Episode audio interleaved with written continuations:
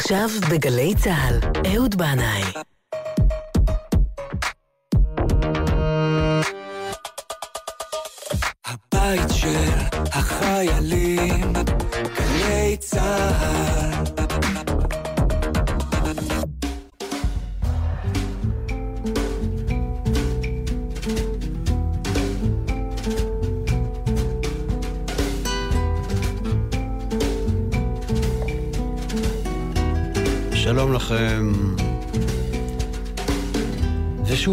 כאן, בצערי יום שישי, שומעים אה, בכאב את החדשות הקשות. זה קרה גם בשבוע שעבר. אז אני הקדשתי את תוכניתי לרבי חיים כהן זצ"ל, והכאב על לכתו מעימנו התערבב בכאב על הפיגוע. ואני מודה שרציתי היום לעשות תוכנית כלילה כזאת, נעימה, זורמת, קצבית, אבל הנה החיים והאירועים לוקחים אותנו למקום אחר, ואנחנו, בכאב רב, מבכים את הרצחה של רינה שנרב, נערה בת 17, שנקטפה בטרם עת. איי איי איי, ארץ ישראל. מתי נזכה לשבת כאן בשקט, אנחנו צריכים לגייס את כל הכוחות, את כל האמונה, ולקוות לטוב. ואת השיר הזה שדוד גרוסמן כתב על בנו ויהודה פוליקר הלחין, אני רוצה להקדיש בשעה הקשה הזו לנערה בת 17, רינה שנרב, כל כך כאן קצר, האביב.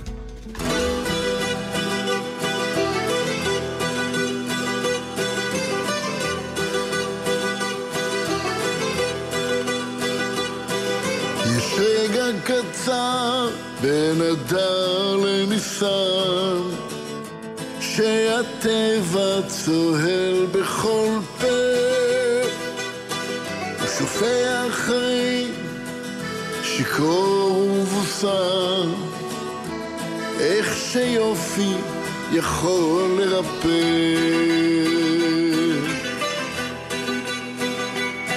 ניסר ושולהב ומטיב ניצוצות, אך עוד רגע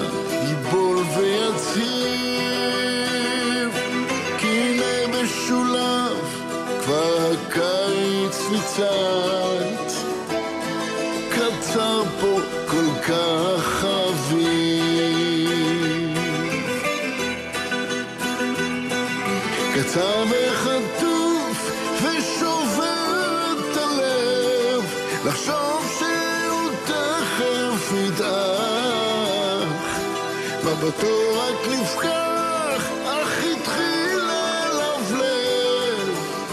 רק ניתן לי ותכף נלקח. רק ניתן לי ותכף נלקח.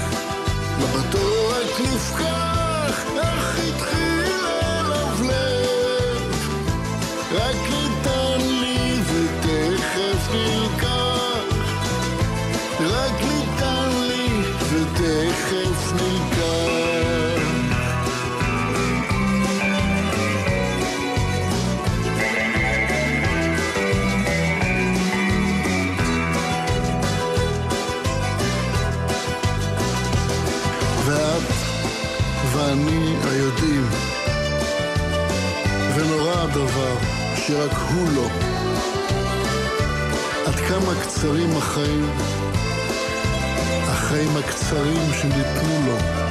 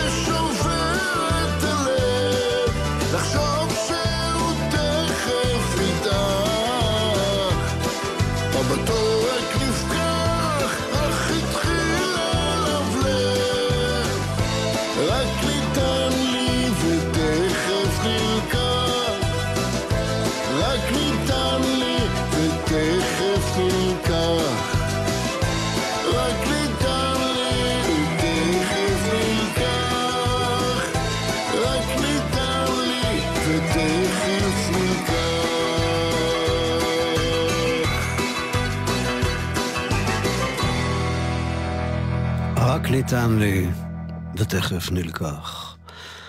איך יהודה פוליקר יודע איך לקחת את הטקסט הטעון הזה, הכואב והמיוסר הזה של אה, דוד גרוסמן, והוא מלביש עליו קצב סוחף, אמ, כמעט עליז הייתי אומר, ונוצר כאן איזה קונטרסט כזה בין הכאב לבין השמחה האביבית. אולי פוליקר למד את זה מהמוזיקה היוונית.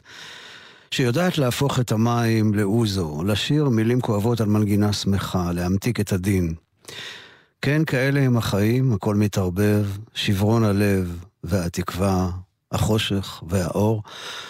ומיד אחרי שתשעה באב עבר, יש כאילו איזה מין הרגשה של, או, סוף סוף כן, אפשר לצאת.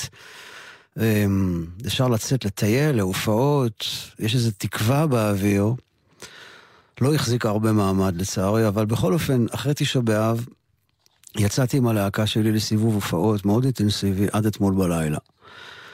ואני שוב מוצא את עצמי משוטט בארץ ישראל ומתהלך בה, ארץ אהבתי, לראות הפרחה הגפן, הנצו הרימונים, עובר בפרדס חנה, ראש העין, בית גוברין, ראש פינה, רמת ישי, בר בתל אביב, ובעין הוזים שליד קדיטה במרום הגליל.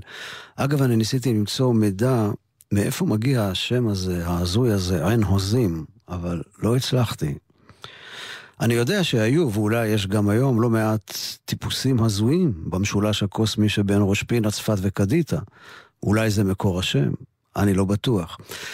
אבל בכל אופן, המסע הזה שלי בארץ ישראל, המפגש הזה עם הקהל, אני רואה אנשים, אנשים שמה, מה הם רוצים? רוצים לחיות את החיים האלה. יוצאים להופעה בליל קיץ עם הילדים שהם בחופש, יש איזה ככה משהו כזה כיפי להופיע בפני משפחות, עם ילדים, ילדים קטנים, ילדים, ילדים יותר גדולים.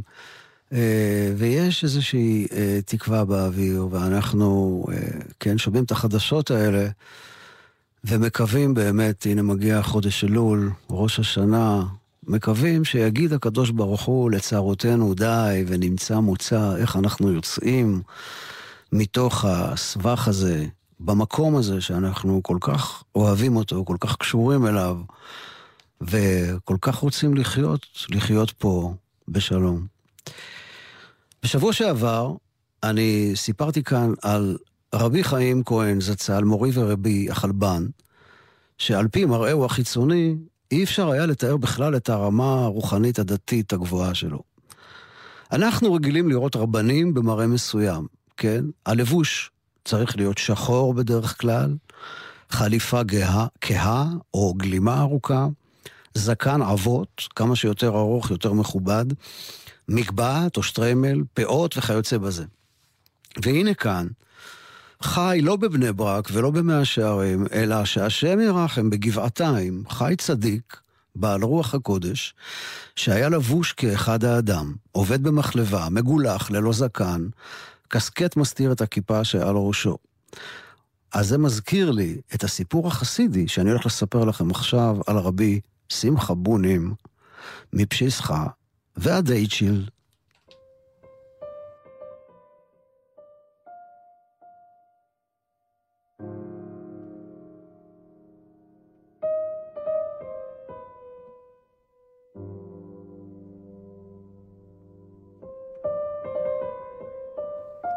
פעם אחת ישבו חסידיו של רבי שמחה בונים מפשיסחה בבית של הרב מחוץ לחדר שלו. רבי בוני מפשיסחה יצא החוצה לזמן קצר ולא היה בבית, לא היה בחדר שלו, והנה פתאום דפיקה בדלת ונכנס אדם שנראה כמו דייטשל. אז מה זה דייטשל? זה כינוי שנתנו החסידים ליהודי חילוני משכיל שבא מגרמניה. והאדם שנכנס היה לבוש בהתאם. מעיל קצר ואופנתי, מה שקוראים ז'קט, כפפות על כפות ידיו, זקן קצר, גזור, הוליוודי כזה. אין לו פאות, והוא מבקש להיכנס פנימה אל הרבי כדי להתייעץ איתו בעניינים אישיים. החסידים המופתעים אמרו לו, לא, לא, מה פתאום, אתה לא יכול להיכנס, הרב לא נמצא והוא גם לא יחזור בקרוב. בכלל, בכלל, תעשה טובה, תעזוב את המקום, ככה, כמו שאומרים אצלנו, שנראה את הגב. שנראה את הגב. הם היו בטוחים שהוא בא להסתלבט על הרב שלהם, אולי ללעוג לו, אולי להתווכח איתו. האדם ראה שהוא לא רצוי, הוא לא התלונן, לא התווכח, אלא רק אמר בשקט, טוב, מה אני יכול לעשות? אני אלך למקום אחר, והלך לדרכו. אחרי כמה דקות הרבי חזר אל הבית, והחסידים סיפרו לו על האיש המוזר הזה, הדייטשל שהגיע, ואיך הם דחו אותו והוא הלך. אבל להפתעתם הרבה, רבי שמחה בונים התחיל ממש לרעוד מהתרגשות, נזף בהם בקול ואמר, מה עשיתם? מה עשיתם?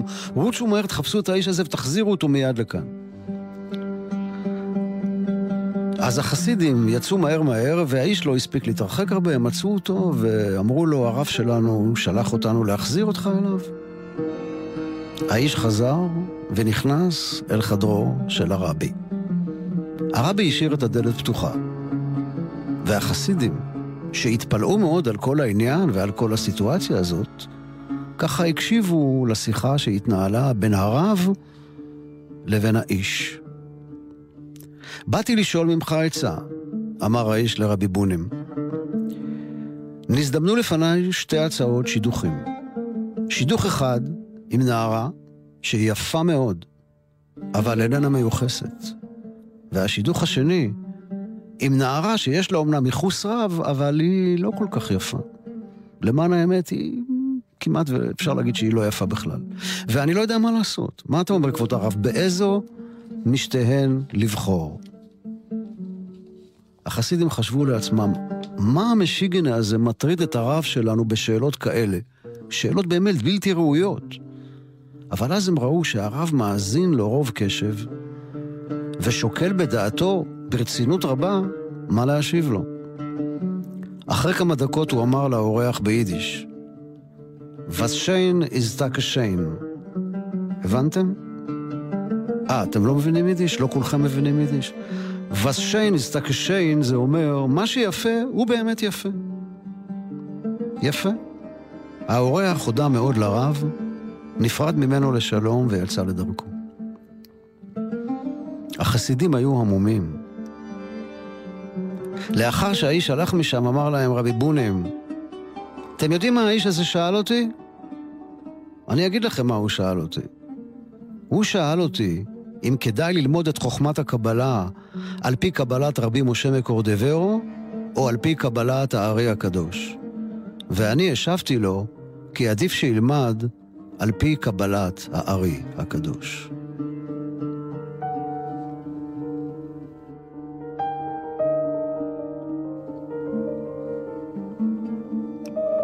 אז מה הסיפור הזה בא לומר לנו? רבי שמחה בונים יודע מה שהחסידים לא יודעים. האיש הזה, שלבוש כחילוני, הוא בעצם צדיק נסתר, שמסווה את עצמו. והחסידים, כמו רוב בני האדם, כמו כולנו, שופטים על פי המראה החיצוני. ככל שהזקן גדול יותר, אתה דתי יותר. וכאן אפשר לטעות, כי לפעמים המראה החיצוני הוא הסוואה. תחפושת שבאה להסתיר משהו פנימי. אולי בגלל שאין ברכה אלא בדבר הסמוי מן העין. ואם אנחנו כבר מדברים על דייט של יהודים משכילים מגרמניה, נהגו כידוע לקרוא ליהודים יוצאי גרמניה יקים, אז מסתבר שזה בכלל בא מהמנהג שלהם ללבוש ז'קט קצר. כן, כמו האיש שלנו בסיפור החסידי. הז'קט נקרא ביידיש יאקה, ואז הנה הגענו אל יקה. תראה את היקס. עצתו של הרבי לאיש הייתה ללמוד על פי קבלת הארי הקדוש. זכותו תגן עלינו. אז אנחנו נשמע עכשיו את ניגון השבת שהארי כתב לסעודה שנייה של שבת. אסדר לסעודתה בצפרא דשבתא. הארי כתב את המילים, הלחן הוא מסורתי עממי מהעדה הפרסית, ואנחנו נשמע את הביצוע של תלמידי הישיבה לצעירים שהקדישו את הביצוע הזה לחבריהם שנהרגו בפיגוע, ואנחנו נקדיש אותו כאן לזכרה של רינה שנרב, בת ה-17, שנהרגה היום בפיגוע בבנימין. יהי זכרה ברוך.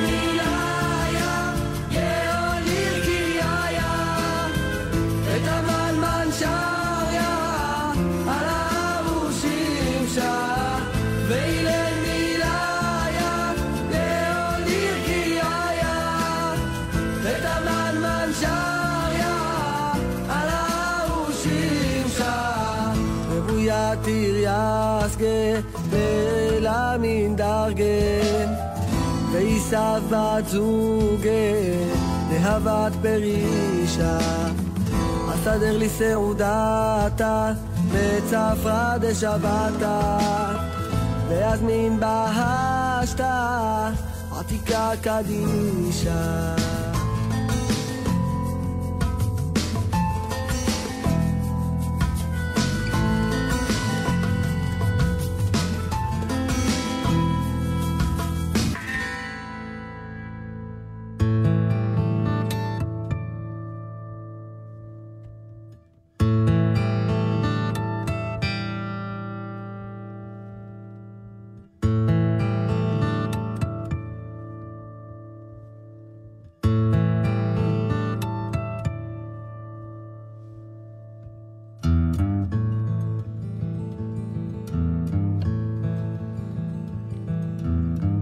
כל בוקר באותה השעה יוצא לעבודה. עולה לאוטובוס עם האוזניות, מתנתק מההמולה. לובש את הסרבל של הכלבו, מחליף זהות, נותן עזרה לכל דורש, בנועם ובמסירות. זנב הקוקו האפור רומז שהיו זמנים אחרים. הוא שוטט וליקט ניצוצות בנופים רחוקים. איש כלבו שנותן שירות עם לב של משורר. מבחוץ הוא נראה לגמרי רגיל. בפנים מסתתר הרבה יותר.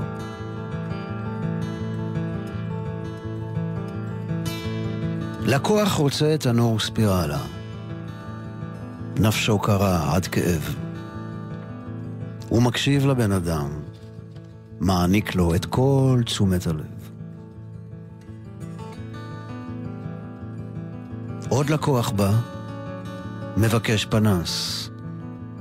נפש מבקשת אור. הוא מחייך, מאיר פנים. את זה האיש יזכור. בעומק הלב, על אש קטנה, הנעורים עוד בוערים, ועדיין מדי פעם בלילות, הוא נפגש עם החברים. איש כלבו שנותן שירות, כיסוי למשהו אחר. מבחוץ הוא נראה לגמרי רגיל, בפנים מסתתר הרבה יותר.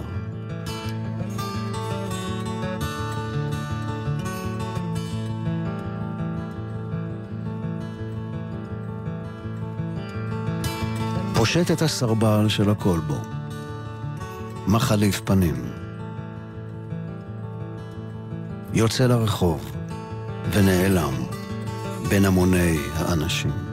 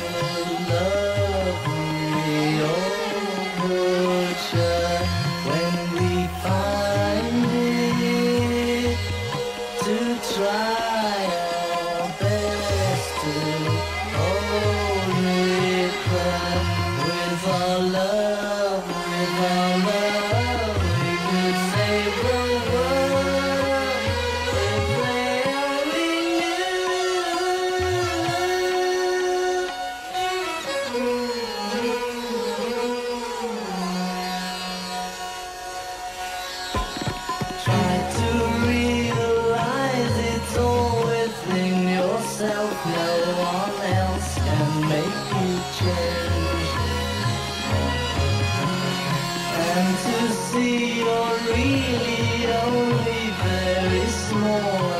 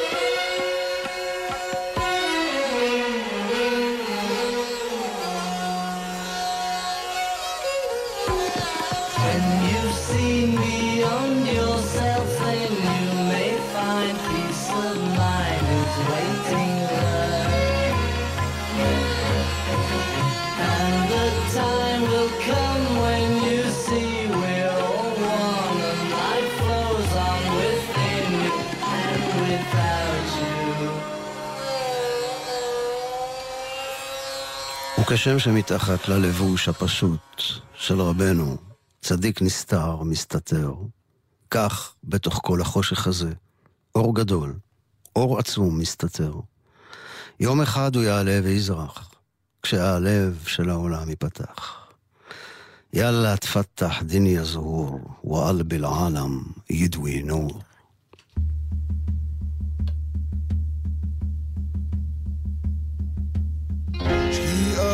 הברודה בין הגגות. אספלט כחול מלמטה. עיני נשים נוגות נוגות אומרות לערב למבטה. הפנסים פרחי העיר מלבלבים באור ניחוח. אביב חשמל עצוב בהיר, משיכרונו אסור לברוח. הוא רק יתום ורק תמיד, נולד לרגע בין הלילות והימים, הוא בא לזרוח בעינינו. הוא רק יתום ורק תמיד, נולד לרגע ואיננו. בין הלילות והימים, הוא בא לזרוח בעינינו. בין הימים והלילות. לנאות מראה כחולים נלך נא, כל נשמותינו הבלות, שם אשאס ותלככנה. נפנוף שלום ילדה פתיה, את חיוכה נשא האוטו. מה שהיה ולא היה נדמה כמו ישוב להיות אור. כעת אני אחד ומסתכל מאוד בשקט איך בקיר הבית שמנגד כעת אני מאוד אחד, ומסתכל מאוד בשקט, איך הלבנה חולצת שם, מקיר הבית שמנגד.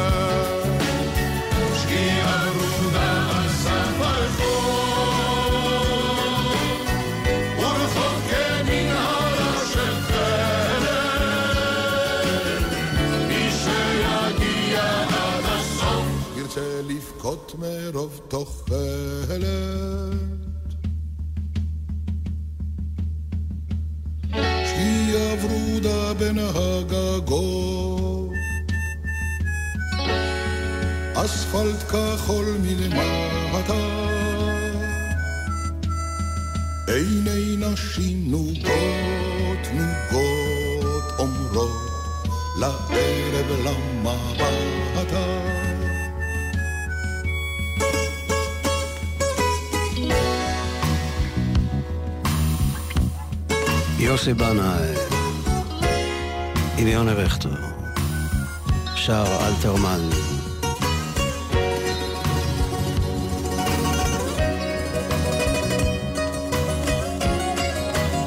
יאללה, דוד יוסי, כנס את כל המשפחה שם בשמיים, את סבא, סבתא, סבא רבא, סבתא רבא, את כולם. תתפללו עלינו. תבקשו טוב בשבילנו.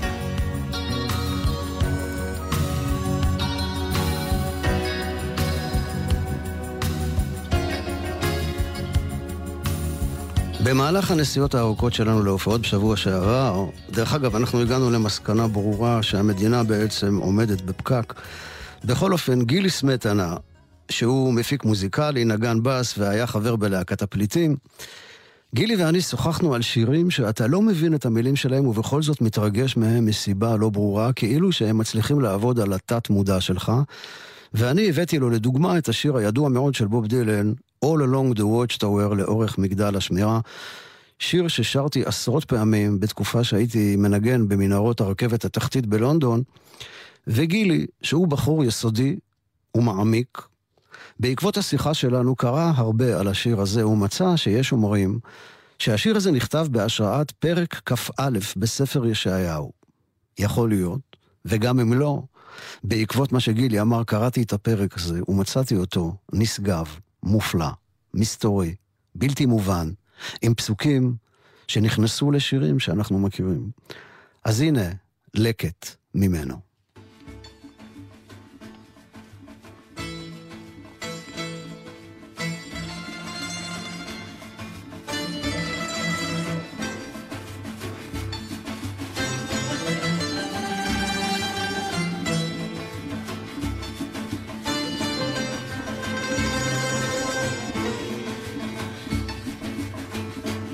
מסע.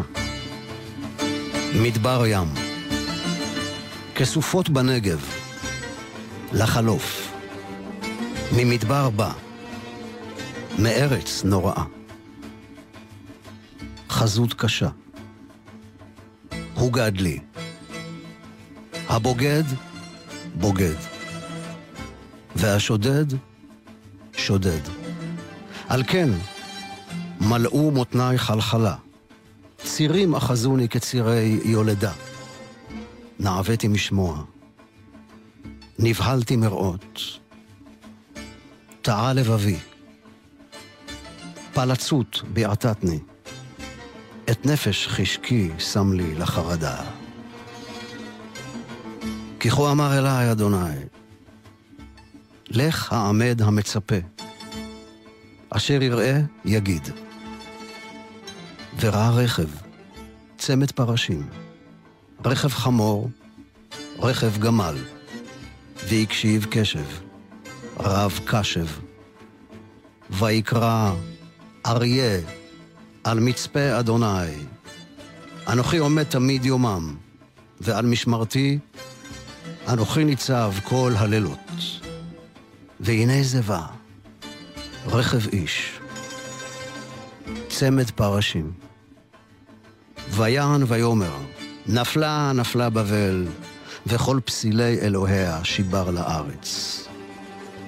מסע אדומה, אליי, קורא משעיר. שומר מה מלילה, שומר מה מליל. אמר השומר, אתה בוקר וגם לילה.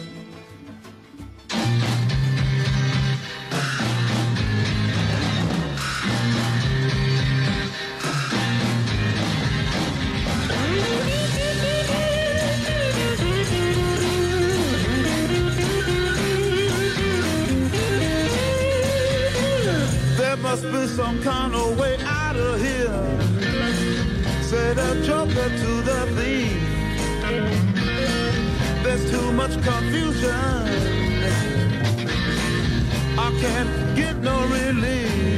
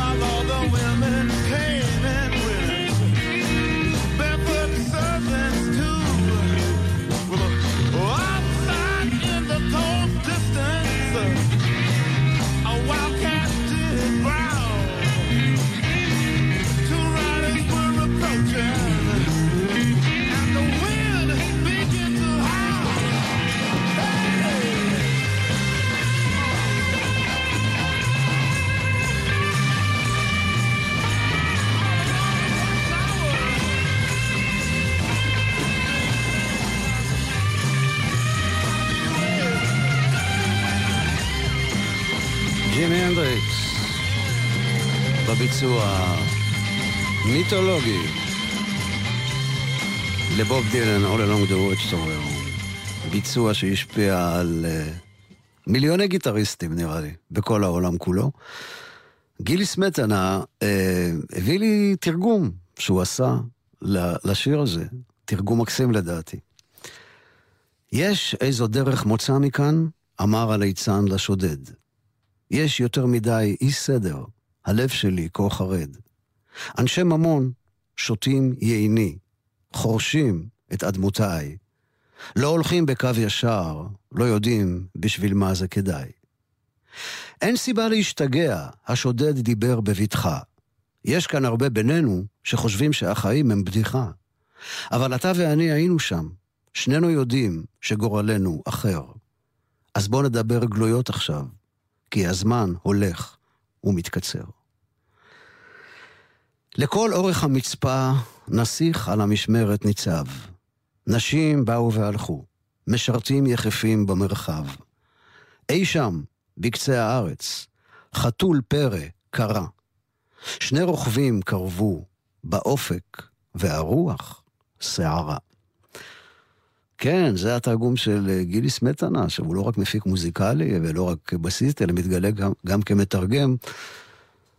דרך אגב, אה, אה, הוא כתב בוא נדבר גלויות עכשיו, אז פעם חבר שלי בקיבוץ, בנחל, אמר לאחת המתנדבות, אה, let's talk postcards. כן? אני לא יודע אם היא הבינה למה הוא מתכוון, אבל ככה הוא אמר. השיר הזה, All Along the Watchtower, מופיע במקור באלבום קצת עלום של בוב דילן שיצא בסוף שנות ה-60, John Wesley Harding, האלבום הזה נקרא. ויש אומרים שהרבה משירי האלבום אה, הזה נכתבו בהשראה תנכית, שאותה דילן הצליח להסוות ממש טוב, כמו שהוא מצליח להסוות בדרך כלל כל מיני דברים. הוא בכלל בן אדם מוסווה. לפעמים יש לי הרגשה שבעצם בוב דילן זה לא בדיוק בוב דילן, אלא זה נציג מטעמו של בוב דילן, שמופיע, שמדבר, ובוב דילן עצמו, לך תדע איפה הוא נמצא. בכל אופן, הנה, שיר הנושא שפותח את האלבום הזה, ג'ון ויזלי האנג. בכבוד, בובי. John Wesley Harding was a friend to the poor. He traveled with a gun in every hand. All along this countryside, he opened many a door. But he was never known to hurt an honest man.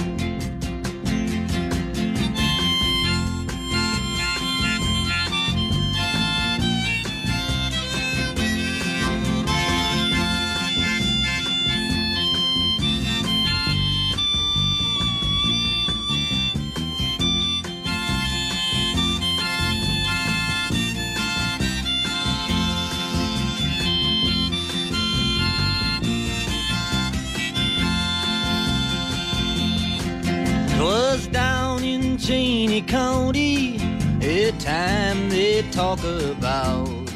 With his lady by his side, he took a stand. And soon the situation there was all but straightened out.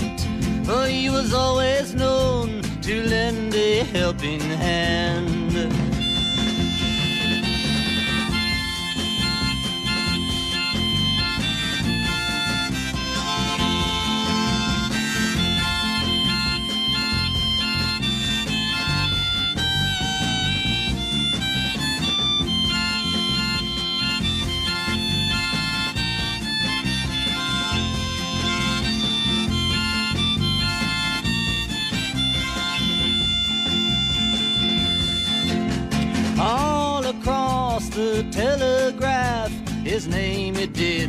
Did resound.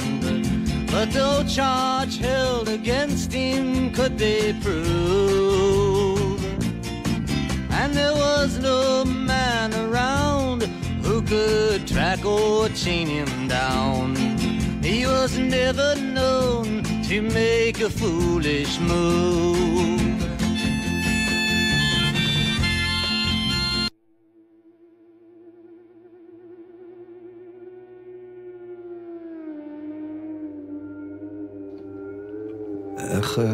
דילן פתאום... הוא חתך, הוא כזה, הוא עשה לי את זה גם בהופעה בירושלים. הוא הלך, הוא הלך לפני ההדרן בכלל. אז הנה פטי סמית נכנסת לאולפן בסערה, ועושה גרסת כיסוי ל Wicked Messenger, שגם הוא לקוח מתוך האלבום John Wesley Harding.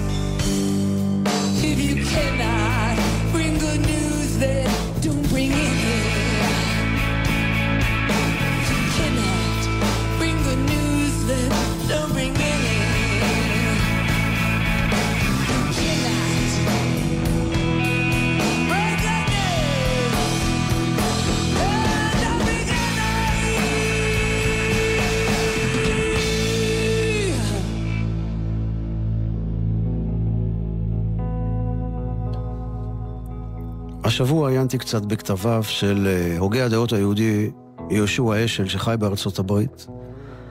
היה לו קול נאור, מיוחד מאוד, קול שחסר בזמננו. הוא צעד עם מרטין לותר קינג בצעדה ההיא למען זכויות האדם בשנות ה-60. הם צעדו יד ביד בראש השיירה, והשל אמר שירגיש כאילו הרגליים שלו מתפללות. וכך מצאתי בכתביו השבוע, ורציתי לשתף אתכם. הוא כותב על ירושלים, שמעבר להיותה מקום גיאוגרפי, היא מצב תודעתי.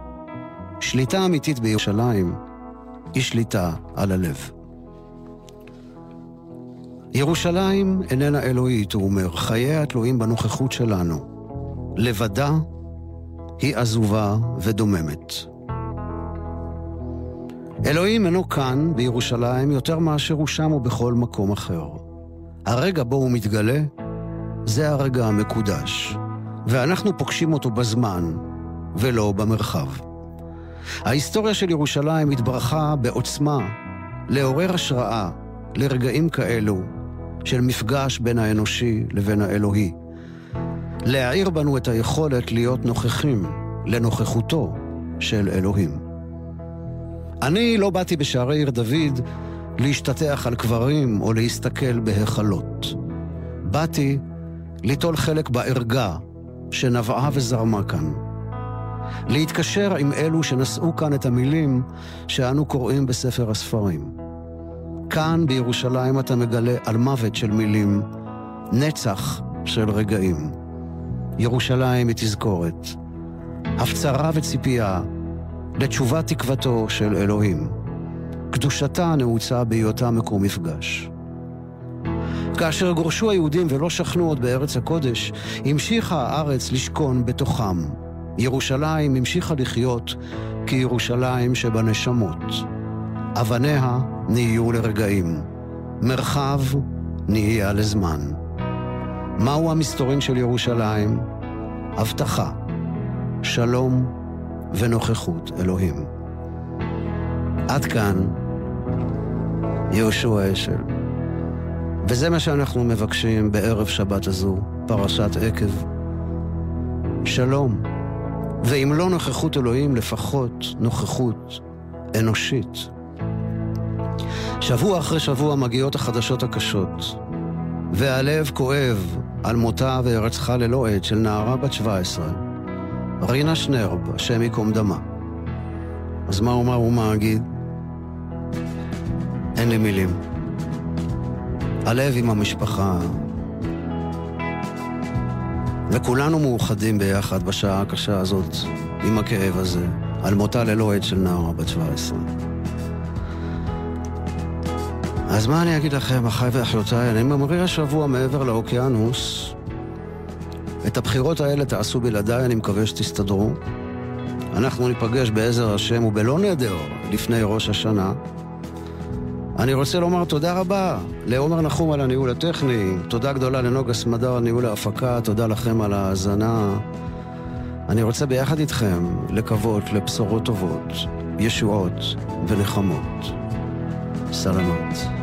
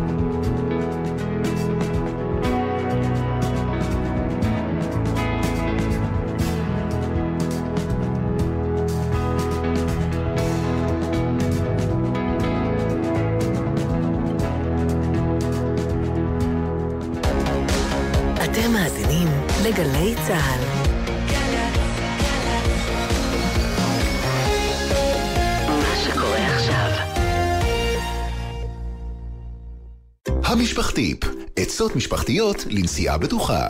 שלום, כאן מיכל ממשפחת לוין, וזה המשפחתיפ שלנו. כשאנחנו מתכננים טיול, אנחנו עושים זאת בבית ומראש. קובעים תחנות להתרעננות בדרך שתהיינה רחוקות מהכביש, דואגים לילדים לתעסוקה כדי שנהיה מרוכזים בנהיגה, ומפעילים ווייז לפני הנסיעה. אגב, זו הזדמנות טובה להוציא את הגזייה מהבוידם. שתהיה גם לכם נסיעה בטוחה. נלחמים על החיים עם הרלב"ד.